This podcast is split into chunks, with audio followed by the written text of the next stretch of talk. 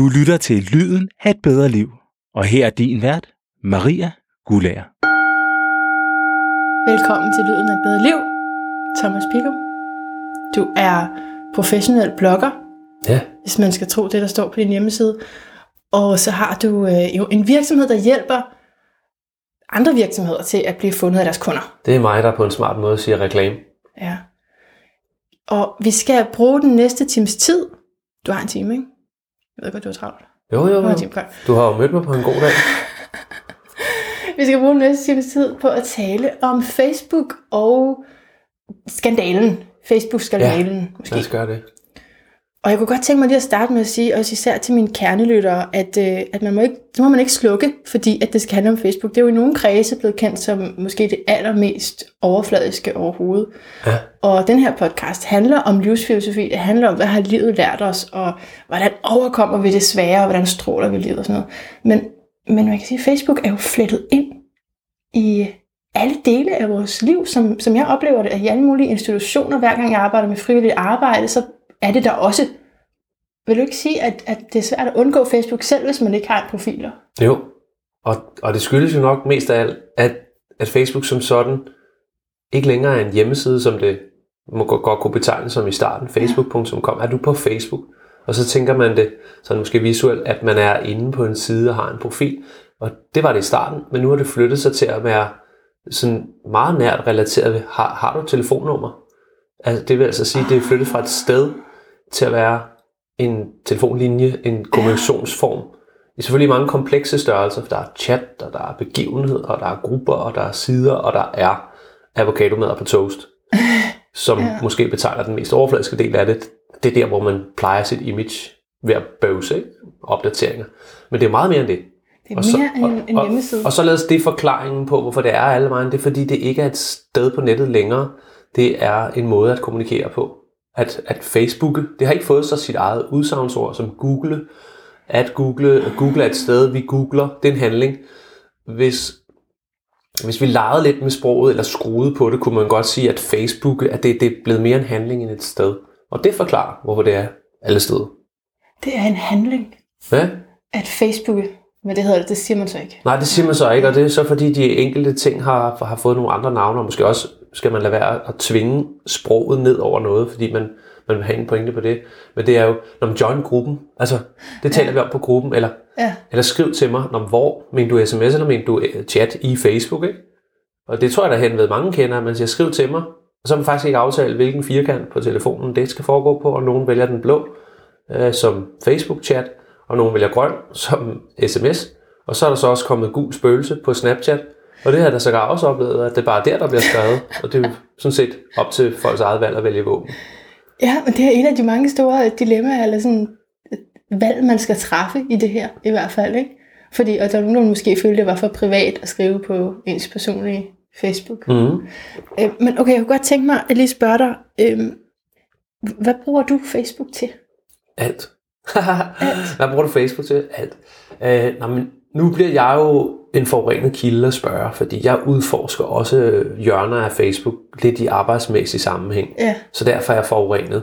Så når Facebook åbner for en funktion, at man kan sende live, så er jeg sådan lidt, fordi jeg arbejder med reklame og markedsføring, så bliver jeg nødt til at teste det, fordi jeg skal hjælpe nogle virksomheder med måske at bruge Facebook til at sende live.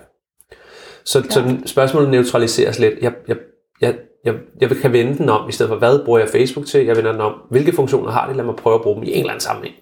Et godt eksempel på det er, da de her stories kom, som er sådan det nyere ved både Facebook, Instagram og Snapchat, at man, øh, man, man med lodret kamera prøver at sige, hvor man er. Man har, kan vende kameraet ind mod sig selv, stikke nogle kaninører på via en smart feature.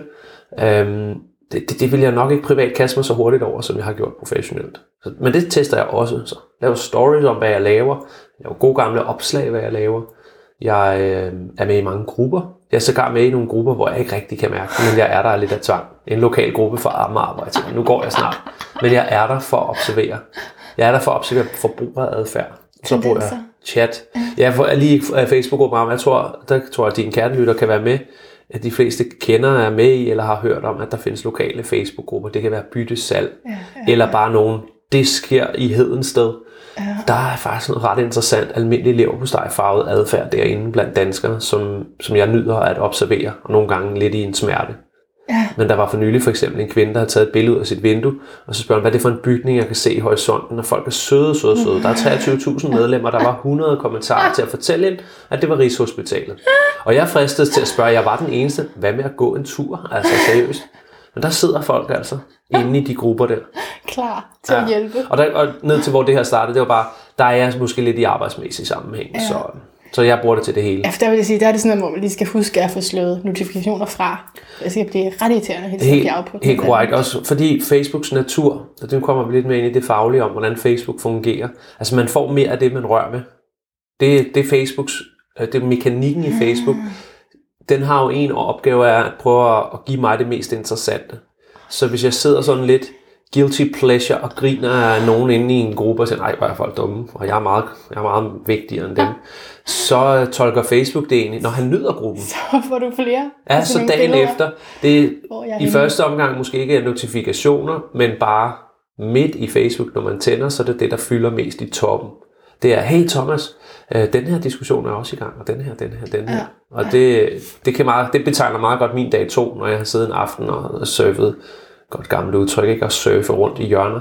Ikke af internettet, men af Facebook, og så, så kommer der mere af det dagen efter, så er det virkelig, nej, nej, nej, det mente jeg ikke, jeg vil hellere se mine venner.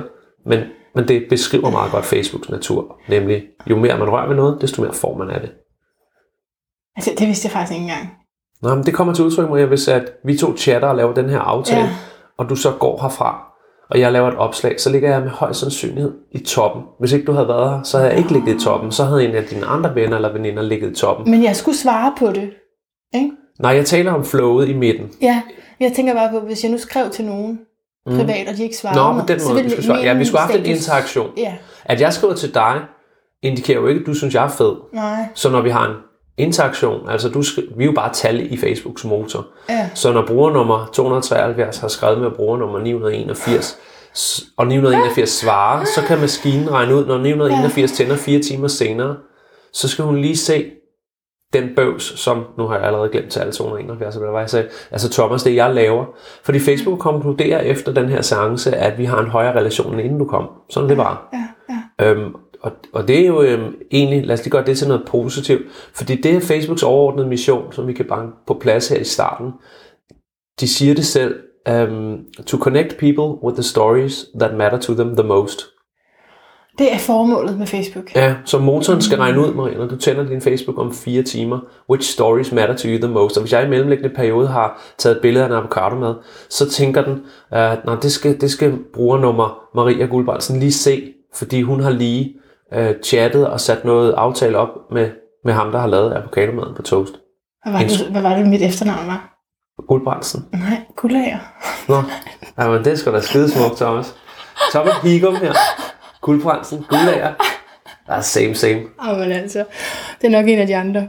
Ja. Nummer 665. Men jeg kunne godt tænke mig lige at liste op for dig. Jeg har nemlig skrevet ned, hvad jeg bruger Facebook til. ja. Jeg bruger Facebook, når jeg keder mig. Jeg bruger Facebook, når jeg er travlt. Når jeg lige skal tænke. Når jeg ikke overgår at tænke.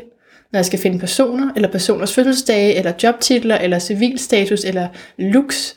Når jeg skal finde begivenheder, eller begivenheders præcise adresse. Når jeg skal tænke over personer, jeg gerne vil finde, og eventuelt deres bopæl. Når jeg skal finde personer fra begivenheder, jeg har tænkt mig at gå til, eller har været til, og gerne vil have til at blive i mit liv. Det er jo også et emne i Facebook, det her med, at folk, at vi tager dem. Så nu bliver jeg, nu har jeg, jeg Ja. kan se på jer i noget tid, indtil I affriender mig i hvert fald. Ikke? Øhm, jeg skal måske snakke med en psykolog om i stedet for dig, men det er, det er sådan en psykologisk mekanisme. Øhm, og når jeg gerne vil ses, når jeg gerne vil høres, og når jeg ikke vil ses, og når ikke jeg vil høres. Så bruger du Facebook. Ja, fordi så, Fordi du gemmer lader- dig i det? så lader jeg være med at kommentere. Ja, så er jeg jo ja. bare lige alene, så sidder jeg der. Ikke?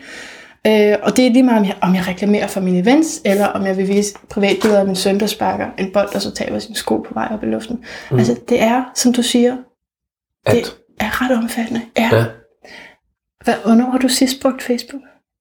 jeg tror lige inden du kom. Ja. Ja, blandt andet, fordi du skrev, du var på vej. Så der, det er jo, der, der lander vi hurtigt til sådan en, øh, en snak om, at Facebook er så mange ting. Det er, vi optager søndag. Fredag brugte jeg Facebook til begivenhedsdelen. Der skulle jeg se, hvem der dukkede op til den begivenhed. Jeg brugte den her opfindelse Facebook til at se, okay, han kommer, og hun kommer, og så skrev jeg så til dem, ses vi i aften, den ene falder fra, meget klassisk Facebook, jo, man har skrevet, man kommer, og så falder man fra, selvom der står på Facebook, kommer, ikke? deltager. Ja, der er ikke noget forpligtende der. Men så huggede jeg op med den fantastiske Søren Stenderup, fordi jeg så, at han stod på listen, og vi har gennem årene mødtes jævnligt. Er jævnligt i, i, i voksenliv, det er en to-tre gange om året. Og når vi mødes, det er der, hvor jeg mener med når vi mødes, så kommer vi dybt ret hurtigt, fordi vi har god samtale kemi. Så så jeg, at han var på listen, og det var så et hop fra begivenheden ned til chatten. Vi ses senere, ikke? Og, øh, og det blev så sat i stand med Facebook. Det var fredag. Så er vi i går, der har jeg en stille og rolig dag. Der er det sådan i familiære sammenhæng, øh, at jeg bruger det. Plus jeg tror også, at jeg lavede et enkelt opslag, så der var den dag. Så har vi Facebook-grupperne. Der huserer jeg også. Jeg har driver en kursusvirksomhed, hvor kursister kan stille spørgsmål, så bliver jeg suget ind i gruppedelen, og så er vi videre til chat i dag, hvor vi to chatter, at vi ses. Ikke? Ja, og det er så vildt, at jeg har faktisk mange sådan ting, man kunne gå ud af, men i det du bare siger der, fordi det opslag med, med din ven Søren, det så jeg også. Mm. Og, det og det, faktisk- var bag, det var efter begivenheden, jeg, jeg brugte for at mødes med Søren, så lavede jeg et opslag. Ja, nej, du, nej, Tak nej, for jeg, sidst, Søren. Ja, jeg så sådan et billede, hvor det skulle ligne, at du havde langt rødt hår. Ja, det skulle det ikke ligne. Det var fordi, du, ved, jeg havde stået med en plakat, så synes jeg, det var da meget sjovt. Det ser ud som om, jeg har en hestehale. Nej, men min pointe er bare det der med, nogle gange, så, altså jeg ser både ting, som er virkelig irrelevante, men jeg kunne jo også have hørt den her historie, jeg kunne spurgt dig ind til det, og så måske lidt lavet, som om jeg ikke havde set det billede. Kender du det? Ja. At man på en måde ved, når man ikke gider at vide Ja. Om de andre. Ja. Og så er det i virkeligheden, så er det lidt pinligt, hvis jeg vidste det, så derfor vil jeg hellere øh, Ja. måske lige... Nå, Den har også selvfølgelig en- har jeg ikke været på Facebook, så det har jeg ikke set. Det er der, du taler om. Ja, det er klart. Den betragtning har jeg jo også en, en lille søster, der hedder, øh, det bliver lidt awkward, hvis man bare brager ud fra, men det ved jeg om dig. Så kan man måske lave sådan et lille skuespil, hvor man sådan langsomt nærmer den. Ja. Det var da noget med, at du var til en fødselsdag, var det ikke? Og man er bare helt styr på, at der havde været en fødselsdag, ikke? Jeg sad zoomet ind på billederne. Ja, men det er sådan lidt social, social cues, at man, er, at man vurderer. Øh, Nu bliver jeg nødt til at gøre det til et jeg, men når jeg vurderer sådan, "Jamen, jeg kan bare ikke løbe lige ud og sige, "Ej, jeg så du var på ferie på tredje dagen, og der var du nede med Ko Pajang, og så var I på stranden, så jeg sådan en lille abe, der klatrede på din skulder, er det rigtigt? Det bliver en mærkelig samtale. Ja. Så starter man bare, du var i Thailand. Og det er jo, Og ser, jeg, jeg den kan ikke gøre for det, at jeg husker det. Det er ikke en vilje, Rigtigt. men det sidder der jo. Mm. Så man, Men vi kan tage den hjem til Facebook. Facebook har den her overordnede mission, jeg nævnte før, med Connect People to the Stories That Matter to Them the Most. ja. Og så er der sideordning. Øh, det, var, det, det var lidt tidligere i, nu, nu er Facebook en, en 14-15 år i størrelse, men grundlægger Mark Zuckerberg var også ude at sige, at han, han sigtede efter, altså aimed, aimed for, at, at, at når folk mødes i den virkelige verden, så samler man op der, hvor man var kommet til i Facebook-verdenen, fordi man godt ved, hvad Ja. hinanden går og laver. Ja. Og det synes jeg også i en vid udstrækning jeg, ja, var min oplevelse af Facebook i the early years, som for Danmark er, er 2009 og 10, hvor de fleste kom på. At, Var det, at var, jeg var vidste det, nogenlunde, hvor folk var i deres liv. men var det så dem, der, hvor man kun havde de nærmeste? Ja, der har vi nok alle sammen været i en fase, hvor vi er ved at bygge vores relationsbunke op, ikke? Ja. Som, som for mange mennesker også passeret 100 og videre ud af, fordi det er sjældnere, at man smider nogen af. Men at, at rende på nogen og sige, men jeg så, du var i Thailand, er jo en 2010'erne ting, mens i 2000'erne, der vil den starte med, goddag, hvad har du lavet siden sidst?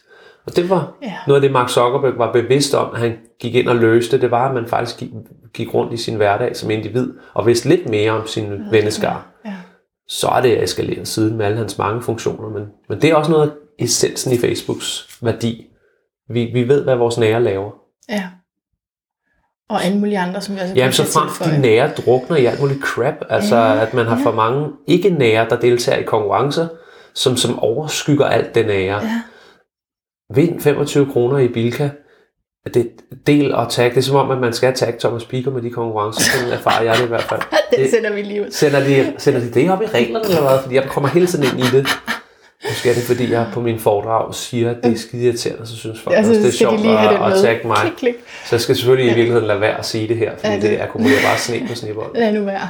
Lad nu være. Jeg, jeg sidder bare og tænker, jeg synes efterhånden ikke, jeg har nogen af mine nærmeste, der bruger Facebook til den slags. Altså det der med, at konkurrencen overskygger det nære, Ja, er jo kun en debat, hvis det nære stadig siger, hvad de laver. ja, Det kan vi også godt tale ind i. Det er også et af, det er jo sådan et Facebook-tema. Facebook har en udfordring med at få folk, at, at folk i mindre grad i 2018 bøvser og siger, hvad de laver, end de gjorde for fem år siden. Ja. Og det handler i vid udstrækning om, at det var, det var sjovt at røre ved det for fem år siden. Det var nyt for mange mennesker at tage et billede af noget mad, og tage et bedre billede og tage et Måske bedre har billede. man også oplevet at blive misforstået. Måske har man Der- oplevet, Vi har, præcis, vi har Ej, en lang bunke af erfaringer nu. fik slet ikke pointen, og så Ja. bliver man sådan lidt, nu lader jeg bare være. Jeg Så har vi bare prøvet, nu kommer der en, der er rigtig næste, det er, så har vi prøvet at lave opslag, der ikke får nogen likes, og så synes vi ikke, Ja. det er fedt. Så får vi mindre værd, og så poster vi sjældnere. Ja. Så poster vi til den er der. Det vil sige, den rigtige solstråle, til den rigtige historie, til det rigtige øjeblik i vores liv. Det banale er ikke længere godt nok til at komme med i magasinet, der hedder Mit Liv. Og det er et af, Facebooks ud, en af Facebooks udfordringer, fordi, for, fordi hvis Facebook skal være fedt at åbne for dig og mig, så skal vores nære poste. Men dig og mig, vi vil ikke poste, og vores nære vil ikke poste, så går det i downward spiral, at den ligesom ikke er så cool som i gamle dage. Ja. Men det er ikke, så, det er ikke samtidig sagt, at der er tomt på Facebook. Ej. fordi der er masser, og der er gang i grupper, og, øhm, og man kan også følge brands, og der, er- der er gode videoer, og der er medier, altså ja. du kan følge nogle fantastiske nyhedsmedier, hvis du vil jo. Podcaster, ja, det er jo man også kan en ting. nævne et enkelt podcast med guldbrand, som ja. skråstrej guldager. det er da værd at følge i hvert fald. Så, så, så det her handler ikke om, at der er tomt opsummerende sagt. Det handler bare om, at det, det er egentlig tænkt, at det nære starter, og så der ud af. Men hvis det nære ikke siger noget, så er det nære der jo Så er ikke. det der ikke. Ja, og så, så er der det her med, at vi, vi får faktisk... Altså, jeg kunne godt tænke mig lige at spørge først, er du sådan en, en forsvarsadvokat for Facebook? Øh, Fordi det så, ender jeg nogle gange med at være, Ja. og det er fordi, der er mange misforståelser. Så jeg ender med at sige, "Jamen, lad os nu også lige tale om det positive. ja. Det er ret nemt at skyde på den store. ja, og for eksempel at sige, at vi er blevet dummere, Ja, det er ret mere. Jeg tror, det er noget af menneskets mekanik, at hvis det er sådan noget, det, det kender man inden for marketing og, og branding, det er first mover, det er late movers, og det er laggards, og, og her taler vi om, at når man alle bruger Facebook, så begynder first moverne, og når, så har de sådan en trang til, og jeg er sgu lidt selv i den gruppe, har lidt en trang til at diste. Det gider vi ikke mere. Det gør familien Danmark jo. Ja. Og det er for fint. Og det er en psykologisk trigger om, når noget er blevet meget stort og omfangsrigt, så er det lige pludselig det rigtige at træde ud fra det. Og så slukker hjernen altså lidt for rationalerne om, når man nu hvis det er mega fedt. Ja, men ja, ja, ja, det. Og så, så ender jeg som forsvarstaleren, der siger, lad os lige prøve at pege på værdierne ved Facebook. Det, er vel også... Du mødte Søren Stenderup. Du grinte. Du har en samtale med Maria nu, Søren Stenderup. Hvorfor er det, vi sidder og siger, at Facebook er so last year, når det i virkeligheden stadig holder sin værdi i mange henseender? Det er vel fordi, der er så meget information, så meget indhold, som vi ikke kan regulere, som jeg ikke kan gøre for, at jeg ser. Og så Ja. ja. kan jeg blive, åh, hvorfor skal jeg se det? Fordi jeg heller ikke kan slippe afhængigheden. Jeg kan hverken styre, hvad der møder mig. Jeg kan jo bare heller ikke styre min drift, min anerkendelsestrang. Vi bliver også øh, at skræmt. på. Vi bliver også skræmt, ikke? Øhm, så er der, så er der pressehistorier om, at data bliver udnyttet. Øh, Ja. Skandalen, som anslaget var Er det er det, det, er det, det der... er- Ja. Men den sætter sig jo meget mere, end at man tænk, stopper og tænker over, Nå, det var faktisk en meget sjov dag på Facebook, og jeg er blevet lige op med en gammel veninde, jeg ikke har talt med længe. Eller det glemmer man jo fuldstændigt, fordi den anden, den med frygt, den stikker så meget dybere. ja. Og så, så tilbage til den med, jeg ender som Facebooks øh, øh, forsvar. Øhm, det er fordi, jeg synes, det er en skam, når Facebook bliver smusset til øh, for noget, ja, negativt, men man glemmer det positive. Mm. Og så når det så oven i købet er mange misforståelser omkring det, der sker, blandt andet den her skandale, der har været foråret 2018, der er bare misforståelser. Folk jumper to conclusions, og pressen sværter løs. Prøv at høre, pressen så nu kigger jeg lige forsvarsmål. Men medierne og pressen er altså modstandere af Facebook, fordi de har mistet deres annoncekroner. Ja. Så de har altså et rimelig klart incitament for at male Mark Zuckerberg til fanden oh. selv. Og de har i virkeligheden tabt, fordi de skriver lortenyheder altså. Så kan de finde ud af at få klik hjem til deres maskine ved at skrive Mark Zuckerberg er et datamonster. Og så fik de lige tjent lidt penge på annoncer på Og jeg- den artikel. Og Og så jeg ser det på Facebook. befolkningen. Jeg ser det på Facebook, jo. Ja, så, og man stiller for det, det er der med catch 22 Kun for hvis der- medierne, for det er, hvordan de sprede det, men det trækker jo sig altså ud til tv og radio også. Ikke? Ja. Der, er- der er journalistanden, øh, ikke i alle hjørner, men, men her på vores breddegrad, så gode til ikke at lave historien, før de er helt sikre Kan vi lige tage, på øh, detaljerne. kan vi lige tage Facebook-skandalen? Ja. Hvad, hvad er det, der er så er skandaløst? det? Altså, man har set ham sådan sidde Jamen, jeg vil allerede grillet. pege på, på ordet og sige, er der overhovedet en skandale? Vi kan prøve at tage den lille elevatortur igennem det. Øhm, det, er en stor, det er en omfangsrig sag. Man kan sagtens forklare simpelt. Øhm, vi kan starte med, med hele præmissen. At Mark Zuckerberg har opfundet internettet inde i internettet. kan man så sige. Man kan male det. Ja. det. er et- Der er internettet, men så inde i internettet er der altså et stort økosystem, der hedder Ja. Facebook. Det er det, vi har talt om frem til nu. Og, og indskudt sagt, der findes dumme mennesker, korrekt? Der findes dumme mennesker. Der findes mennesker, der gør dumme ting, og der sidder sikkert også to i lokalet her, der er i ny og næ, sjældent, men træder lidt, lidt stupidt ved siden af. Ikke? Ja. Det, der sker i den her skandale, synes jeg godt, man kan med rette sige, det er, at Mark Zuckerberg bliver sat til ansvar for, at dumme, at dumme mennesker dummer sig inde på det sted, han har opfundet. Bruger hans øh, De er inde i økosystem. økosystemet og Ja. hopper på øh, quizzer og tester, tests i flertal, um, hvor man afleverer data, ikke til Facebook. Faktisk i grund, hvis man, hvis man taster sine data ind i Facebook, så er de ret sikre, og man kan hente dem igen, øh, fjerne dem og slette dem og sige bye bye, lover Mark Zuckerberg i kongressen, kongressen foran senatorerne. Men han kan ikke, han kan, kan, både synes jeg ikke, han kan stå til forsvar for, men han kan ikke også sikre, at folks data er fuldstændig bag lås og slå, når man sidder og tager en, tager, der, tager en test af dig selv, hvor der står med små bogstaver, udvikleren af denne test gemmer dine data. Um, og det var det, der skete i Er det, aktuelle er det fordi, vi er vant til at være så trygge Ja, men det... Ja? Eller sådan? ja, det er og også fordi vores psykologi er sådan lidt det umiddelbare og det hurtige fix. Ej, kan jeg teste mig selv? Hvilken, hvilken karakter fra Friends er jeg? ja. Og, og så er det lidt sjovere, når man lige lægger mærke til, hmm, der er sgu nok nogen, der tjener penge på den her test. ja. Og når den slutter med, at du kan nu dele det, kan vide, om den funktion egentlig er der, for at jeg så påvirker fem nye tager den. Og så har vi snibboldseffekt, og så sidder der nogen og samler rigtig mange informationer. Fordi hver gang man svarer på et spørgsmål og trykker klik på internet, har man altså selv den oplysning et sted hen. Og så kommer vi hjem til det, den her skandale har handlet om. En, øh, en professor på Cambridge, der hedder Kogan, han laver en test, der hedder, hvilken digital type er du? Ish. Dit digitale liv. Og så får han altså folk til at svare på spørgsmål om, hvad de er til. Øh, og nogle af spørgsmålene grænser så op til, at man ret tydeligt kan se politisk orientering. Fint. Den test ruller han så. Han, vi ved også om den, at den var ikke så, den var ikke så poppet, så folk bare kastede sig over den, som for eksempel en, hvilken øh, figur fra Friends er du. Det var sådan et kedeligere test, så han faktisk brugte penge på at synliggøre den. Han har annonceret med sin test, fordi han kunne se, hver gang han brugte, lad os sige, 1000 kroner, så fik han en masse data tilbage igen. Så har han kigget på sine sparepenge og sagt, jeg bruger en masse penge nu, fordi så får jeg en kæmpe database, det værd. og den kan være penge værd. Ja, Efter ja, sine har han solgt den database for 800 millioner. Uh, that's a lot. Hold det Om- op. Um, om, om det holder stik, ved jeg ikke, fordi så ender vi ude i rygtesnakken. Men det er virkelig mange penge værd, når man har altså en database på, og så er det sådan en mængde af mennesker, der har taget den test.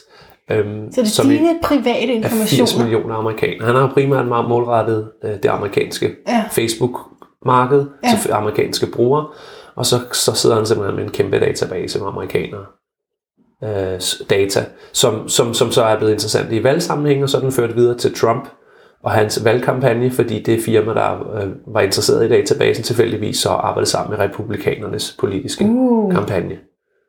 Og således nu begynder det jo at blive... har de, hvis nogle danskere har taget den test, så har de været med til at få Donald Trump valgt. Ja, Så kan man jo sidde og tænke lidt over det, når man tager en test på nettet. Ikke? det lyder konspiratorisk, men det er måske... Nej, men det her er ikke så konspiratorisk. Det er egentlig, det er mere sådan noget kaosteori. Øhm, kan forstået sådan, at når en sommerfugl slår med vingen i Danmark, kan det starte en orkan i Ja. Tokyo. At Ja. den lille handling Ja. i, i sig selv måske er meget uskyldig, men hvis man delte, efter man har taget en test, og så deler med sine venner, og man fik tre til at gøre det, så afsted kommer man puffer til en form for dominoeffekt, der, der skabte den database, som gav Donald Trump en upper hand i valgkampagnen. Så Ja. det, det, det er Ja. det, man kender som kaos-teori. Det- det Det, det kan ikke styres, og Nej. den individ kan ikke hænges op på det, uh, in all fairness. Nej, okay. Okay, klar. Det er jo sådan set egentlig bare ham her, Kogan, der, man, jeg, som han fremstår i den her sag, egentlig også kom til at lege med nogle dark forces, han skulle have lavet værd med. Øhm, der var noget dragende ved at samle på data.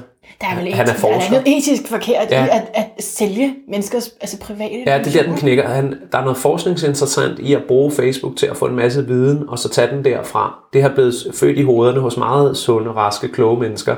Men så kommer der dark forces ind, og det er jo, når penge kommer ind. Øhm, Ja. Og man er be, bliver bevidst om, at data er lige med det, det nye guld, det er penge værd.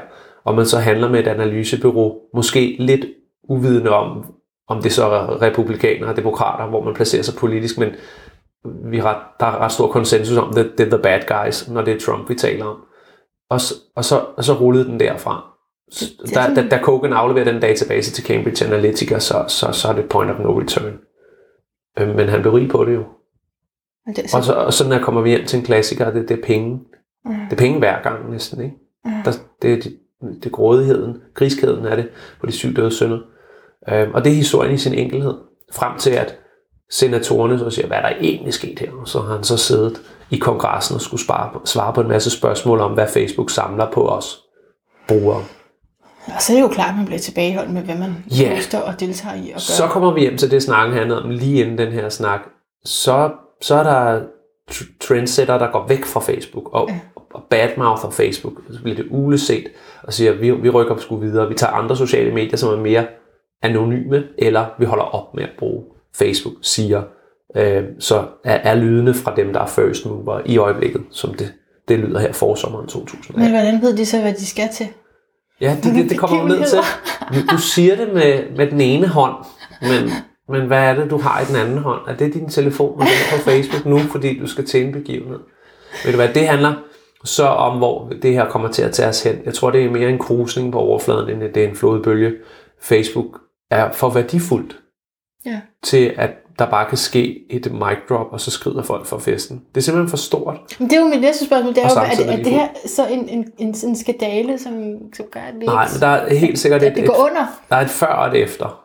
Det kommer der til at være. Det er fordi, når, når det er kommet helt til kongressen, så bliver Facebook sat under nogle krav, som er for store til at sådan at bare, jamen, dem tager vi lige, når vi har lyst. Ikke?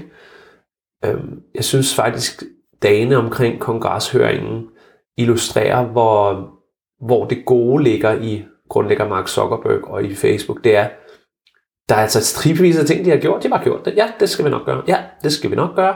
Yes, yes, yes og yes. Faktisk havde de allerede lavet otte tiltag på synliggørelse af vores data, inden Mark Zuckerberg sad i den stol, fordi de vidste jo, at han skulle derind. De har en god fornemmelse af, at der vil nok komme nogle krav til brugerne i højere grad, for at vide, hvad sker der nu med mine oplysninger. Så allerede inden han sad der, så den her meget agile virksomhed, som Facebook er, det er computerprogrammører, og Mark Zuckerberg kan sige, lav det, og I går ikke hjem, for har lavet det. Og tryk på startknappen, så det er i hele verden på én gang. Ja. By tomorrow morning, ikke? Mm. Og så øh, har det faktisk været synligt i de der danskernes skærme også. Jeg tror, jeg er jo en af de få nørder, der ved, der er sammenhæng mellem Mark Zuckerberg at sidde i den stol og at i toppen med min Facebook, siger, nu er der kommet en ny synlighed om, hvilke apps du bruger. Klik her og se listen over de apps, Ah. og indskudt sagt apps i Facebook, at der, hvor, hvor data bliver afleveret til nogen, der ikke er Facebook. Så åbner man der, så kan man se, at man har spillet et lykkehjulspil i 2009, og så er der kommet en fin stor knap, knap hvor der bare siger remove.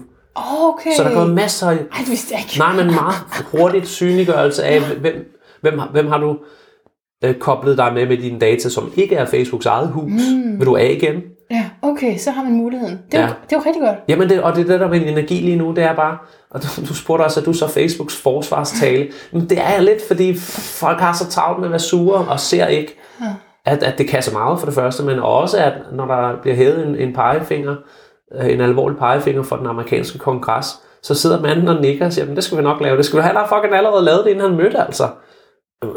Hvor bliver data af? Jamen, vi har allerede made sure of, og så svarer Hvorfor blev han så? Fordi jeg synes, det var sådan nogle meget opklogede billeder, hvor han sådan så Ja. skræmt ud og bange ud. pressen er meget, øh, at mediebilledet lige nu er meget, øh, meget splittet faktisk. Der er lavet videoer om, at, repu- at, at undskyld, øh, ikke republikaner, men demo, slet ikke politiske partier. nu. Senatorerne, det var det ord, jeg ledte efter. Ja. At senatorerne har set fjollet ud, fordi nogle af deres spørgsmål er altså virkelig bøvet i forhold til øh, det, sådan internettet virker. De har ikke forstået. Her er 81 år i Ja, senator, okay.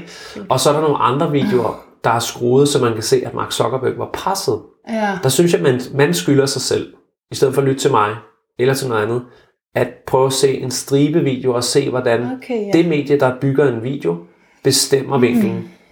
For det, det er ret nemt at lave 30 sekunder, hvor Marx er ekstremt presset ud, ja. når han synker en klump og tager noget vand. Det er også ekstremt nemt at lave den modsatte, lige tage de øjeblik, hvor han er mega overlegen. Og så lige lægge lidt fjollet klovnemusik ind på. Så er det Mark Zuckerberg, der er vinderen. Og hvis man så lægger dramamusik bag i, og tager der, hvor hans øjne udspiller sig, så ligner han, at han er i store problemer. Så ser det ud, som om han er i store problemer. Men altså, så skandalen, det handler om de her privatlivets informationer, Ja. og ikke om alle mulige andre gråzoner. Og det er basically det, det handler om. Ja. Og det handler jo også om en følelse så, for hvad kan noget handle om, om informationer? Nej, det handler ret beset om følelsen af, at andre har de informationer. Det er det, der er problemets kerne. Usikkerheden. Ja, det, det er angsten, Ja. ængstelsen Mm. for, hvad kan der så ske? Og så bliver jeg lidt forsvarstalen igen. Så man kan banalisere det og sige, jamen hvad fanden kan der ske? Vil der nogen, der Ja. ved, hvad min tandlæge hedder? Nej, men altså nu, kommer, nu skal jeg også lige spørge til, hvad for nogle informationer. Er det det, jeg har skrevet til folk i private beskeder? For så vil jeg også være bange. Det er godt. Nu lyder du som en af senatorerne. bliver jeg rigtig for det er der, hvor de, de reelle spørgsmål er. Øhm, og så kommer jeg jo sådan lidt til kort, for jeg kunne svare mere præcis, fordi jeg kan kun videregive, hvad der bliver sagt fra for eksempel Mark Zuckerberg i kongressen. Men det bliver et ja til de data er gemt. Jeg, må prøve at meta, jeg, jeg prøver lige at, at hæve det sådan lidt i, i ordnet forståelse. Problemstillingen er, når du spørger, om det bliver gemt, så er det et ja, for, men du har ikke spurgt, hvad det bliver brugt til. Så når Mark Zuckerberg sidder i stolen og bliver grillet, så skal han svare ja, for ellers lyver han. Men hans maskine kan jo ikke fungere, hvis ikke det bliver gemt. Mm. Forstået sådan her, helt banalt. Hvis vi to skriver, og jeg vil tilbage og se, hvad vi skrev tidligere, er det så blevet gemt, hvad vi snakker om? Ja, forhåbentlig. Teknisk jeg har sidder der en computer. Nej, men teknisk sidder der en computernørd, der bliver spurgt, gemmer dit system, hvad okay. vi Okay. snakker om? Så bliver Ja, ja, du nødt til at sige ja. Ja, Men det er jo okay. ikke det gemmer, vi snakker om. Nej. Det er, bliver det brugt til noget? Og så, bliver, så, kom, så kan jeg godt tage, den kan jeg godt forlænge. Bliver det så brugt til noget her, Mark Zuckerberg? Og så bliver han også nødt til at svare ja, fordi det vi to taler om, det, det var det, vi talte om i starten af den her podcast. Det, det bliver brugt til at placere mine interesser, dine interesser, ned til, at vi kan godt nævne nogle ord. Hvis vi to skriver begravelse i chatten, så har Facebook scannet og set, at temaet er begravelse, og så kan vi Okay. blive ramt af annoncer for bedemænd og blomster. Så på den måde skal han også svare ja til, at det bliver brugt. Men her kommer det springende punkt. Bliver det solgt til tredjepart? Er der andre, der bruger det? Og det er så et nej. Men det sidste nej falder lidt af, fordi nummer to ja, det var, det var allerede lidt klamt at høre. Men det bliver jo brugt i algoritmen. Ja, det bliver brugt i algoritmen for at lave en federe Facebook, for at lave nogle relevante reklamer. Vi får begravelse, bedemænd og blomster, når vi har talt om begravelse, øh, som annoncer kan få, Jeg har, jeg har som jo rigtig mange kan, kan være en god ting. jeg har mange sådan sponsoreret indslag med, hvordan jeg tjener penge. Ja, det er fordi, den har fundet ud af, at du er entreprenøren, og at du måske taler om penge. Det ved jeg ikke. Måske taler jeg meget. Nogle gange kan man jo hvor faktisk tage jeg sig lige en analyse på sig selv og sige, jeg får disse annoncer, kan vide, hvorfor Facebook gætter på det. Ja, Og så kan man henved ofte også godt regne svaret ud. Nogle annoncer hedder egentlig bare alder og køn og Okay. sted i byen. okay. Men når man får en meget specialiseret annonce, så kan man spørge sig selv, hmm, hvor, hvor god er er Facebook til at profilere? Men det er mega meget et spejl. Mega meget et spejl. Godt ord. Maria. Godt ord.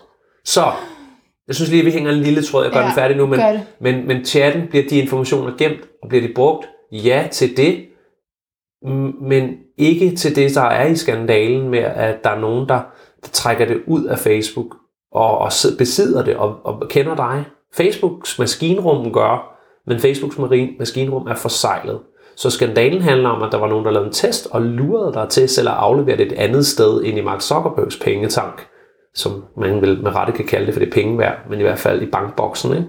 dybt nede i Facebook, har den profileret dig. Den generelle misforståelse er, at Facebook sælger dine data. Det gør de ikke.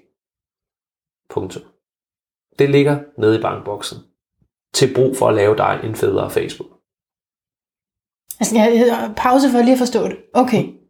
Ja. Og jeg sætter punktum for, at det er nemmere at forstå. De sælger ikke data. Det bliver hos dem. Tænk, hvis de solgte data, så ville de sælge deres guld og deres værdi. Facebook er blevet enormt rige på ikke at sælge data. Det er dem, der har den. Ja. Så, Ja. så nu arbejder jeg med reklame, sidder jeg i Danmark og vil gerne købe, at, at en virksomhed, jeg hjælper, annoncerer sig for kvinder 34 år. Jeg kan ikke købe listen af Mark Zuckerberg, men han siger, så gerne. Og så står jeg som reklamekøber og siger, Nå, kommer det så for øjnene af dem? Så, ja, ja, trust us, vi skal nok sætte det for øjnene af 34-årige kvinder, der interesserer sig for noget med penge. De styrer det ligesom. De har profilen nede i bankboksen jo. Ja. Så det er det, der er den gennemgående misforståelse, der at Facebook sælger vores data. Det gør de Kan man, kan man, men så skal man jo så stole på Facebook, kan man sige, så er det jo dem. Og der har man jo også hørt om, at det bliver administreret af, altså, af nogen, der ikke ved så meget.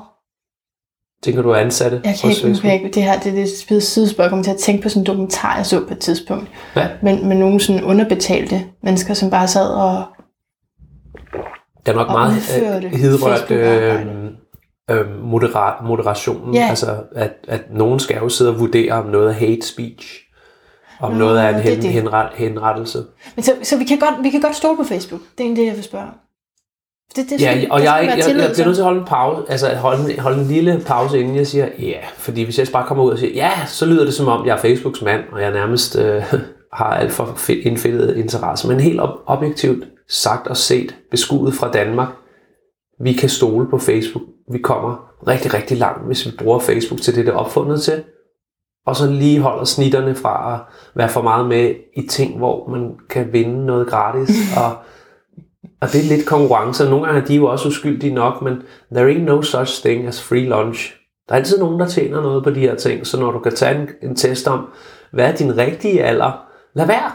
Du har, dem har du også i dit feed, jeg ved det, fordi vi kan ikke komme udenom, at nogle af vores veninder, vi er, hun hedder tit Regitze med sæt, at hun tager den her test, og så, øh, så hun, det er sjovt. Den test lander altid på yngre, så man får lyst til at dele. Ej, hvor er det sjovt, jeg er i virkeligheden 28. Jamen, det er en kæmpe nar. Du har lige afleveret 10 spørgsmål til en eller anden russer om dig selv. Og så om et år sidder du og klynker over Facebook og onde, men i virkeligheden var det, og det har jeg sagt tidligere i det her interview, dumme mennesker, der dummer sig inde i Facebook. Ja. Og, og, og hvis Facebook forsvandt, ville mennesker, dumme mennesker stadig dumme sig og skrive til en nigeriansk prins, Nå, er det rigtigt? Har du 10 millioner i bankbomsum, og du har fundet mig på nettet? Det foregår bare på e-mail, ikke? Eller en e-mail om, at vi har vundet en rumtrillion i lotto i et, et, et lotteri, vi ikke vidste, vi havde deltaget i. Der er dumme mennesker, der hopper på de der spam-e-mails, og det vil der til alle tider være. Men, men hvis nu vi lige siger, at det ikke er nødvendigvis er, dumme mennesker på den måde.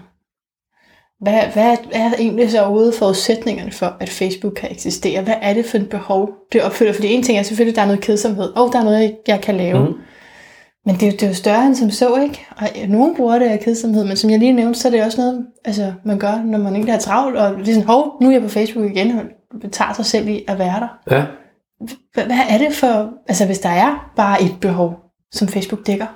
Sådan psykologisk og Ja, psykologisk, der Ja. snæver man det ind til øh, narcissisme på den ene side, Oh, ja. og så voyeurisme på den anden side. Hvad for noget? Voyeurismen Og hvad er altså trangen til at kigge på andre. Nå, Ikke nødvendigvis i en seksuel kontekst, hvor det ord bliver brugt. Øhm, altså, at man kan lide at kigge på. Men, men det er jo også ordet for at kan lide at sidde på en bænk og se på mennesker. Så vi bare tage det ned til det, det behov, og det er sådan en homo sapiens.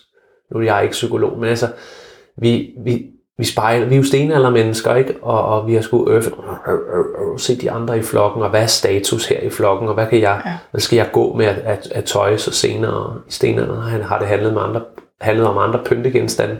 Så at se på andre, og se, så matcher den, så er det helt yin og yang, så er det det samme sted, hvor jeg kan blære mig, når jeg har fået det. Så jeg kan sidde og kigge, men er sej, oh, der er en her, der er sej. Øh, Det kunne være øh, tøj, øh, mode, fashion, ja. eller en handling, eller et sted at rejse hen. Det vil jeg også gøre. Og så tilbage til fucking det samme tro for at blære sig med, man har gjort det. Ikke? Og med blære sætter jeg lidt i citationstegn, fordi det er jo ikke nødvendigvis blære, det er bare identitetsskabelse. Jeg er en type, der tager til Berlin på weekendtur. det, Aha. det er nemlig det, jeg tænker, at det ikke, at vi man godt sidde og sådan, øh, karikere det lidt, men, men det kommer et dybt sted fra, ikke siden, at det har kunne det røre os alle sammen, og i alle mulige vidt forskellige kulturer. Men det gør det helt sikkert. Det er, det er det, jeg beskriver der med narcissismen og voyeurismen, er noget, jeg har set, hvor nogen har prøvet at forklare, hvorfor, hvorfor, hvis vi lige zoomer meget ud på Facebook og ikke på de enkelte funktioner, hvorfor er der tusindvis af mennesker og firmaer, der prøver at lave noget succesfuldt på Facebook? De prøver at opfinde apps, og de prøver at opfinde hjemmesider. Hvorfor blev det Facebook? Hvad er det, der kendetegner Facebook som en planet i verdensrummet? Hvorfor blev den dannet, den der monster? monsterplaneten der, eller solen, eller hvad det er for en form for eksplosion, der skal til. Ikke? Og så er det sådan et sammenfald af lige de der komponenter, vi lige talte om. Narcissismen og voyeurismen. Han gik ind i en, en tid i internettet og var heldig. Man må, må tilskrive, at der også skal lidt held til at ramme ideen, men God timing. Ja, men, men der fandtes jo andre sociale medier, men hans var bare lige lidt bedre til lige præcis at trykke og trigge de der psykologiske ting. Så, så blev vi når, så i historiefortællingen også nødt til at hælde på, at han også skulle bruge heldet til at opnå en rulning, som mange kom på, og når mange var kommet på, så kunne sociale medier kunne det samme ikke overhale ham, fordi han havde, han havde vores venner. Flest. Ja, han er jo ikke sjovt at være et sted, hvor de andre ikke er. Nej, Så, så der, skal, der er også en del af historien på, hvorfor Facebook kom hen, hvor de gjorde. Jeg har også tænkt på, i forhold til anerkendelsestrangen, at øh, om, om, nu kan det godt være, det er lidt langt ud, men prøv at se, om du kan følge mig her. Om det er lidt samme mekanisme, der gør, at vi går på arbejde, jeg tænker på den slags arbejde, hvor vi ligesom ikke, altså, hvor det ikke er noget, vi brænder for nødvendigvis det hele, men hvor vi ligesom er ansat til at skabe nogle resultater. Så får vi sådan en, altså, ej, det var fedt, at jeg klarede det her. Og som man ikke kan regne ud, når man sidder og skal overveje, og hvad har jeg lyst til at blive? Så umiddelbart, nej, jeg har ikke lyst til at blive noget inden for noget af det der. Det lyder virkelig hårdt at skulle overholde alle de deadlines. Men så når man er i det, så får man sådan en lille high, sådan en rush, og så bliver man ved. Mm-hmm. Altså er det, er det lidt det samme, kan man sige det? Hvorfor man, altså fordi jeg, der er jo både mig selv inklusiv, og jeg kender jo mange, som er stoppet med mm. at være på Facebook, og så komme på igen. Jamen det synes jeg helt klart godt, man kan snakke om, fordi det, det, det lille hej er jo også noget, øh, de arbejder med hos Facebook. Hvad er, de kan se på vores adfærd, hvad kan vi lide at gøre? Vi kan tage et like som for eksempel, altså, som, som støtteeksempel her. En, en platform som Facebook vil ikke virke, hvis ikke man kom ind i en eller anden form for spilleautomat, hypnose. Bare, uh, så trykker jeg her, så, uh, så skete der det. Så trykker jeg her, nå, så kommer der sådan en lille rødt tal nede i bunden. Ikke? Nå, det er med i en diskussion. Ja, så har man gjort det. Så, nå, hvad, vi, vi, vi, jeg tror, vi alle sammen kan tale med om, at man har ret slukket hjernen, når man er inde i det der økosystem. Fingeren den ruller nedad, fordi det ved vores krop, den skal for at finde noget, noget sukker, der smager godt. Et lille hej, ikke? Mm. Når den så har gjort det i stykke tid, så ved den også, at nu bliver vi nødt til at blande os i et eller andet for at få sukker. Så svarer vi på et eller andet. Så kommer der noget rødt sukker ned i bunden, det, eller i toppen, hvis det er på computer, men notifikationen om, at nogen har responderet. Og, og der er. Der er psykologien i det her, i citationstegn, monster. Monster, fordi jeg synes, det er i størrelse, og også fordi det kan noget, som vi ikke er herre over. Så på den måde et monster. Ja, så det er egentlig noget, vi har opretholdt af i mange sammenhænge, ja. og som så viser sig på sociale medier også. Grundlægger Mark Zuckerberg fik spørgsmålet i, i kongressen, arbejder I sammen med konsulenter, der øhm, er eksperter i afhængighed, øh, for at regne ud, hvilke funktioner I skal have? Og det svarede han så nej til. That's not how we look at it. Men øh, jeg synes, at spørgsmålet kommer meget tæt på en sandhed, selvom Mark kunne ja. svare nej. Men det var nok, ja. fordi ham, der stiller spørgsmålet, han var for præcis. Oh, altså, så, okay. som, altså sådan forstået, at de har ikke hyret en specialist i afhængighed, så kan Mark jo svare nej. Ja, okay. Men hvad sidder, hvad sidder de og gør? Altså, ja. de sidder jo netop og finder ud af, nå, folk kan godt lide det røde sukker hernede, så lad os lave noget mere af det.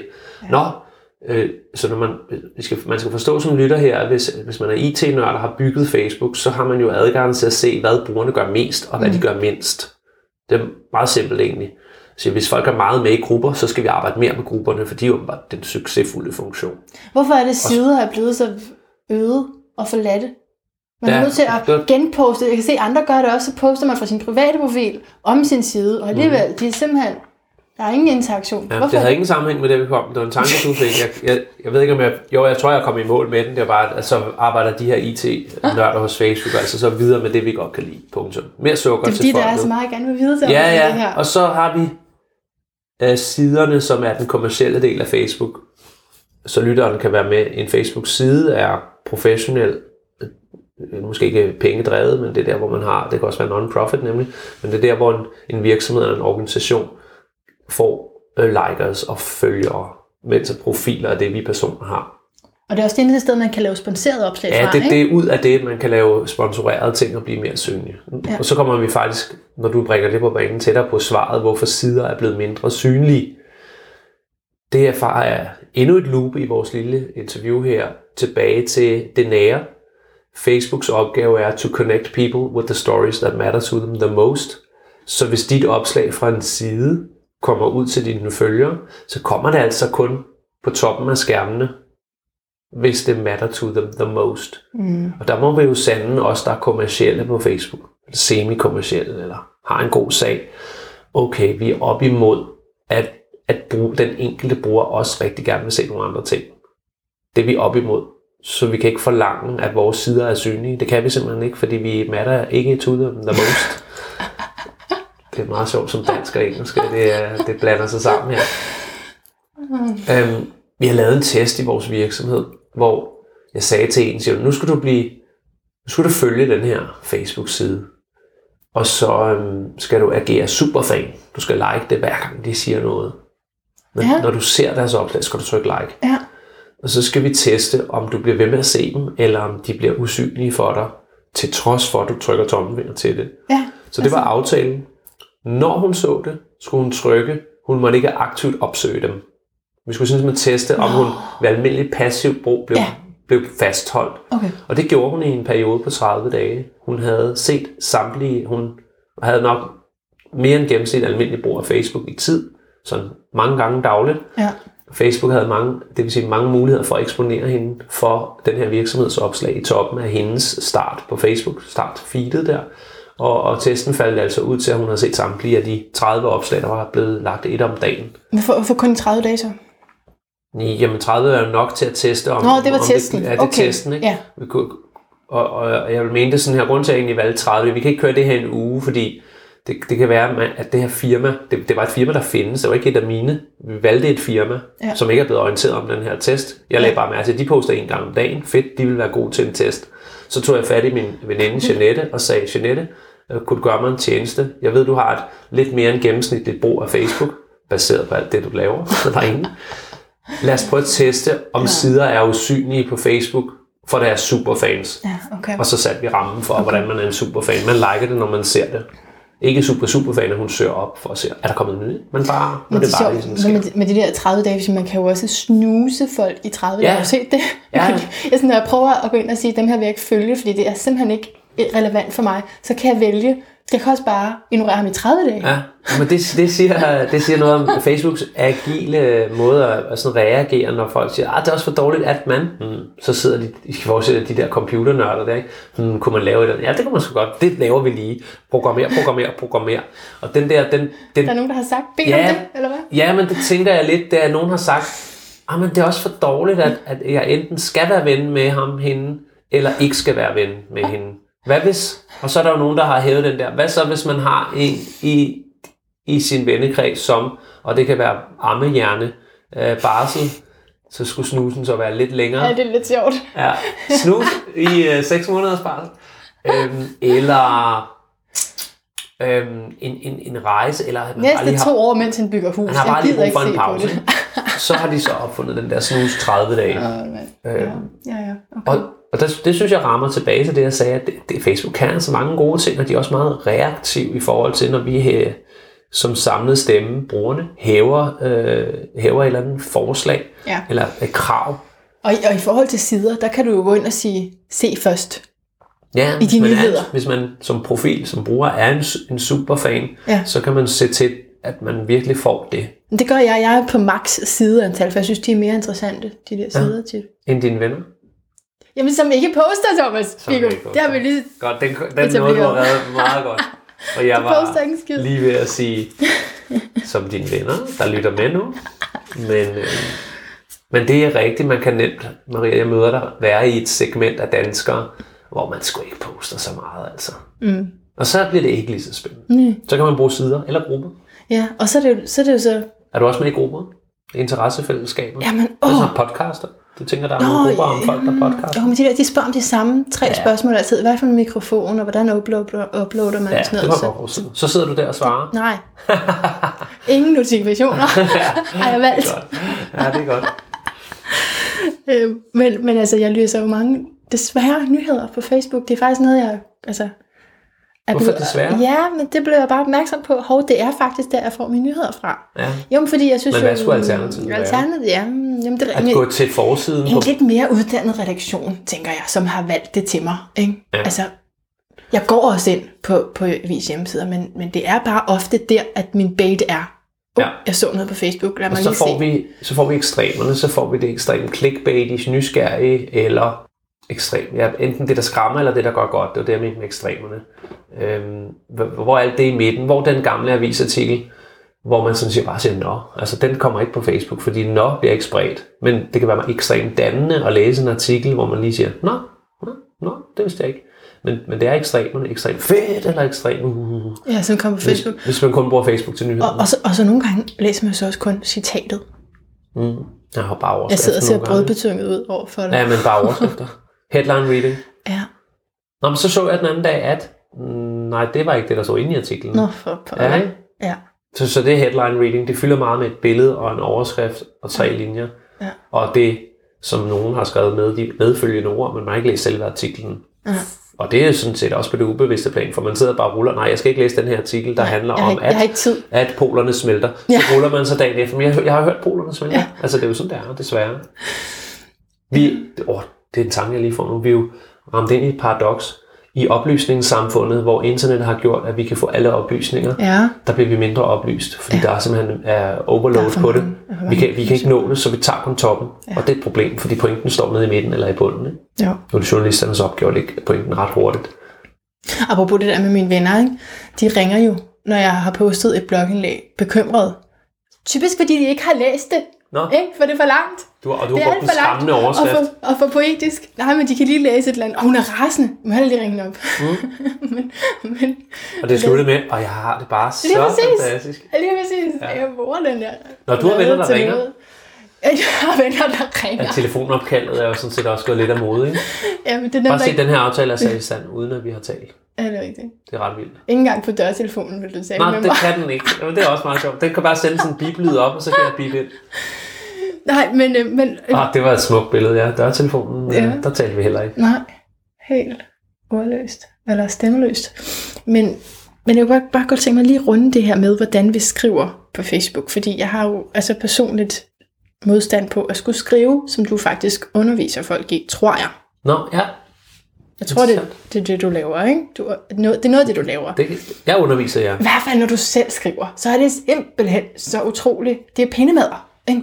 Ja, Hvor jeg, jeg, vil lige, at- jeg, jeg jeg underviser, og, og jeg underviser i at, at prøve at lave gode Facebook-opslag, så lytteren Ja. kan være med her. Ja. For vi er under, der er i algoritmerne, der vil de fordele, øh, altså Facebook prøver at fordele de opslag, som maskinen vurderer bedst. Ja. Det vil sige, der findes skriveteknikker, der maskinelt vinder konkurrencen. Og det, det bliver jeg rigtig rasende over. Ja, men der er også forskningsbaserede gode ting med det, så prøv, det kan faktisk være, at jeg kan rykke dig, for du kan være, at du har en overbevisning om, at en stor klump tekst Nej. er rigtig god, men forskning viser bare en stor klump Jamen, der er, nok, der er nok et eller andet med, jeg synes, folk, nu har de sat sig ned og læst det, hvis de virkelig gider at høre. Ja. Min, po- min poesi, den er sådan her. Jeg kan ikke lave den om.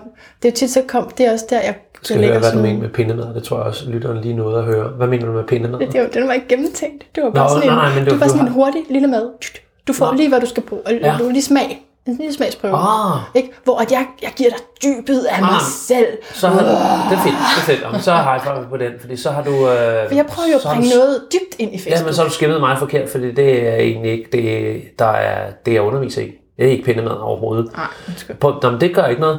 Jeg er mere nysgerrig, og vi lige bagefter kan sige, hvordan har du fået den opfattelse? Men det skulle være, at du viser mig det, det kan vi ikke på podcast. Men, Men, men det er også en jalousi-ting, Thomas. Det er fordi, du forstår at pinde det ud. Måske kom det af det, ikke? Du, du Nå. forstår sådan, det, der kunne være en streg ud for hver af de ord, streg. sætninger, du skriver, for det er så korte og præcise. ja, men, men vi faktisk... Øh, nu, nu, nu siger jeg noget, som gør dig glad. Øh, Facebook har selv officielt sagt, de vil gerne øh, fordele øh, historier øh, videre ud, hvis de er rich stories.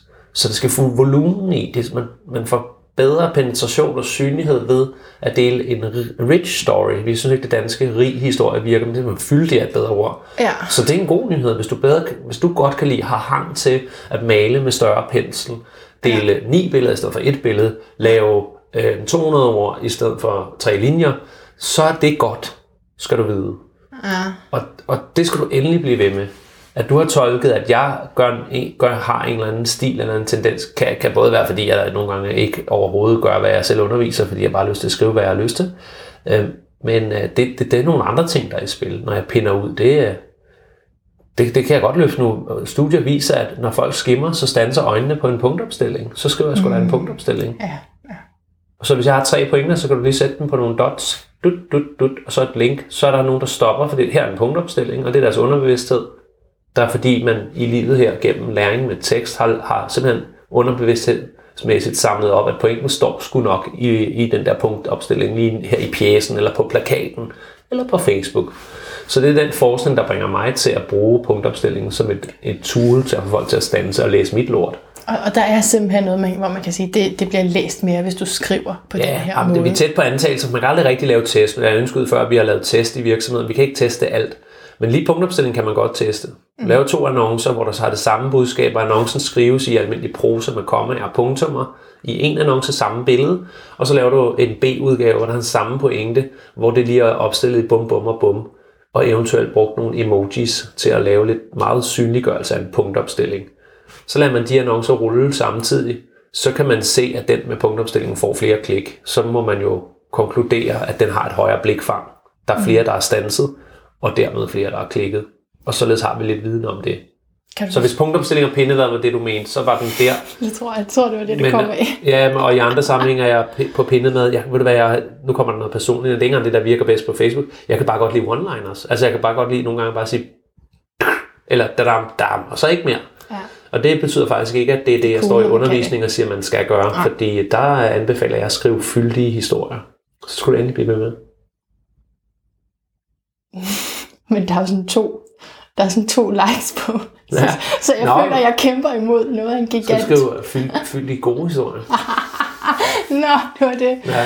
Sig noget bedre, skriv noget bedre. Ja, altså, der kommer vi jo ned til løsningen er jo ikke lige meget, hvor længe vi jammer om, hvad der, er- hvad der er en god teknik, at, at historien skal også fænge sit publikum. Jeg kan ikke, jeg kan ikke trylle. Men jeg, har ved, jeg, jeg, det tror måske, jeg prøver, jeg prøver at tage noget ind fra en anden verden, fordi jeg jo også synes, at Facebook kan det der med at samle, så jeg tager jo noget, men det, det er der jo også andre, der gør, ikke sådan, altså noget poetisk ind, og noget, noget, noget altså, som ikke skal læses lige umiddelbart. Mm, Du skal lige se nyheder under det. ja, så har du nok allerede følt lidt handicappet til Facebooks miljø jo. Fordi vi er så hurtigt videre, ikke? Og så siger du, "Nå, jeg vil bare gerne have, at folk stopper op. Nå, okay, held og lykke. Så vælger du dig selv ind i en ret hård kamp, ikke? øhm, på et, på et, et medie, man vel med ret beset godt kan sige videre, videre, videre, videre, videre. Mm. Øhm, så der er det ikke måden, du skriver på, det er bare paradokset i sig selv. Du er beskæftiget med noget med at stoppe op og tænke, Ja. faktisk. Nu kommer du frem til en indsigt, ikke? Ja. Og så vil du sprede den på det medie, hvor folk ikke stopper op. Der er sgu lige meget, om du bruger punktformer. Nej. Det er også en Facebook-skandale, synes jeg. Det kunne vi godt kalde det. Nå, Thomas Bigum, jeg skal, jeg skal høre, om du har tænkt over de lyd af et bedre liv. Har du det? Uh, ja, du er sød til lige at sige, at så skal jeg gå filosofisk, inden vi ses. Og så har jeg tænkt over det. Øhm, jeg skulle sige, at valget faldt på. Det synes jeg er forkert. Uh, det er en forkert startrampe til temaet. Jeg lukker øjnene. Ja, det var ikke valget faldt på, for det var ikke sådan, hvad skal jeg vælge, når Maria kommer. Det var mere, ej, spørg nu dig selv, hvad er det? Og svaret er latter. Mm. Jeg har tosset med latter. Jeg, jeg var klassens klovn i skolen. Ja. Og den, på det tidspunkt i interviewet, hvor vi snakkede om, at det lille hej i Facebook, det lille hej i mit liv, det er, når folk griner. Det kan jeg godt. Hvis der har været en, en, en samtale, en gruppesamtale, en session, der er lidt for længe uden vi har grinet, så søger min hjerne, og jeg blevet dygtig til det efter øh, gennem årene, til at lige at være the funny guy, the funny one-liner, Ja. den lille tøhø. øhm, det, det, det, det kroger jeg den op, for jeg har fået sådan en lille indsigt på det spørgsmål, hvad er lyden af et bedre liv for dig, Thomas? Men det, det gav mig jo lige en mulighed for at holde et spejl op foran mig selv på lyd, og ikke bare, hvad synes du, der er fedt? Mm. Det er simpelthen lyden af latter. Selvfølgelig er det også, hvad jeg ser, når jeg kan se folk, de lige smiler, så er det så også latteren, der, der visualiseres i øjenkrogen eller i mundvin. Men øh, jeg har drevet af det helt, helt Ah, besat. det kan jeg virkelig godt. Jeg kan føle det helt. Klassens klovn, I skal, alle jer, der lytter med, I, I kan huske Klassens klovn. Ja. Der er måske flere, og man var det selv til tider. Ja. Men hvad var det? Hvad, hvad var drivkraften i Klassens klovn? Det var belønningen. Ja, bare det indimellem grint. Ja, de skal grine. Det har sat stor præg på mit voksenliv. Jeg blev uddannet ingeniør, men jeg blev ikke tilfredsstillet. Jeg søgte ud af ingeniørrollen i arbejdslivet og prøvede at lave rapmusik, som folk skulle, ja, jeg synes var fedt, men også var der også sjove ting i det rap, jeg lavede, da jeg var ung. Videre til, at jeg lavede stand-up comedy i 2009 og 10. Så blev jeg Facebook-foredragsholder. Mine highs, det er, når folk griner af noget plat, og ikke mine pointer. Selvfølgelig er det fedt, når jeg leverer en pointe, og folk kommer op og siger, det gør sgu en forskel, vi er- bliver bedre nu. Men, øh, men det kilder sgu mere i maven, når de siger, at det var et sjovt foredrag. Ret besynderligt egentlig. Men Nej, er- det kender jeg så godt. det, ja, tak. Det, det kommer ned til de simple ting i, i vores krop og belønninger. Øh, Ja. Vi har talt om narcissisme og voyeurisme, og her er der også et eller andet. Ja, Æh, responsen kommer til udtryk i, at folk har det sjovt. andre til at grine sådan med hele kroppen. Ja. ja. Er det noget, du lige vil give et besøg på sådan med lyden? Hvad mener du med besøg? Eller, nej, det var også forkert ord. Vil du lige give et, altså sådan et, et lille latter? Ej, jeg skal lave latter, men i virkeligheden er det ikke mig, der skal grine. Så skal jeg sige Nå, noget nej. sjovt. Men det har jeg gjort hele, hele det her interview Du er, faktisk, du er faktisk fantastisk at være sammen med, fordi du har lige det der grin, du laver der. Det kommer du sådan lidt med ind i dit tale, og det kan jeg godt lide. Jeg prøver at lægge låg på det. Ja. Nå, men... Ja, men det giver en meget munter stemning. Nu, nu kan ikke skuespille, så det... øh, jeg er selv meget underspillet på latteren, så, så jeg holder den, sådan så andre griner. Fordi så skal de, Nå, det, det er faktisk et, det er en strategi. Ja, det, det er et greb, kan man sige. Ja. Det, det er noget, der flyder i mig naturligt, men, men humorens, latterens kunst, det var, vi kan bare tage noget, folk kender. Dirk Passer, det var noget af det, han var god til. Dirk Passer griner aldrig selv. Nå. Så når han ikke griner, hvem skal så grine? Det skal den anden. Og det, Ja. det der er hans... Man taler meget om pausen i humoren. Der ser, hvor man lige siger, har du forstået det? Ja, Eller er det bare pinligt nu? Du, Og, og det han så samtidig kunne, det var, han så, Dirk Passer, som selvfølgelig stort idol på den her front, at han så lige kunne lave en grimasse, der puffer folk over kanten. Så, ja. så griner de da mindst af hans bøvede ansigt. Ja. Så når han både kan sige noget sjovt, lave en sjov lyd, sidde i en hoppegynge, og så gøre et eller andet med øjnene, så puffer han, men læg mærke til, at det er aldrig ham selv, der griner. Øhm, og der er jeg også, altså når jeg fyrer noget af, så står jeg, så vidt jeg kan, frossen, indtil det er de andre, der griner først. Alright. Tusind tak, fordi du gad at mødes med mig i dag. Værsgo, og tusind tak, fordi du vil have med. Og tusind tak til dig, der lyttede med til interviewet om det her vanedannende, alt opslugende, behovsopfyldende, men længselspigerne, både isolerende og fællesskabsgivende, både fordummende og berigende medie Facebook. Jeg glæder mig rigtig meget til at høre, hvad du synes, og det kunne du for eksempel skrive om inde på min Facebook-side facebook.com The Sound of a Better Life, eller søg på Lyden af et bedre liv på din Facebook-app. Jeg har også nogle live-scener, og jeg vil juble i mit lille hjerte, hvis vi ses til en af dem. Man kan både finde information om dem på Facebook og på Billetto, eller ved at sende mig en gammeldags e-mail, hvis man er i tvivl. Men datoerne her inden sommer her i år 2018 er altså 26. april, 2. maj og 24. maj. Uanset emnet, så synes jeg, du skal komme, fordi øh, det bliver virkelig interessant, når det er mig, der skal spørge ind. Og, og det er som sagt samme kerne, eller som jeg nævnte i dag også, så er det det her med, hvad er det, livet har lært os, og hvordan mestrer vi det, og hvordan overkommer vi, og hvordan stråler vi. Det er sådan en kort måde at sige det på. Og, øh, og der er så Facebook selvfølgelig noget, som måske, altså jeg vil i hvert fald være bange for, at nogle af jer tænkte, det er lidt off-topic, men hold da op, hvor kom vi der alligevel dybt ind i menneskets funktion og mekanisme og ja, psykologi ved at tale om, om det medie. Så, så på samme måde, så kan du regne med, at jeg nok skal komme til sagen på de her øh, live-scener. Og man kan sagtens komme til alle sammen uden at kede sig. Indtil videre er jeg på Frederiksberg og Nørrebro også. Og hvis du nu lytter med fra et helt andet sted i landet, så vil jeg også rigtig gerne tage imod din invitation til at bevæge mig længere væk. Indtil da, så håber jeg, at du vil dele og like og reviewe, så længe vi nu har de systemer. Det siger Thomas Birkum jo, at øh, det fortsætter. Og så vil jeg bare sige, indtil vi høres ved igen, gentænk alt. Måske især, hvad du har i baggrunden på dine Facebook-videoer.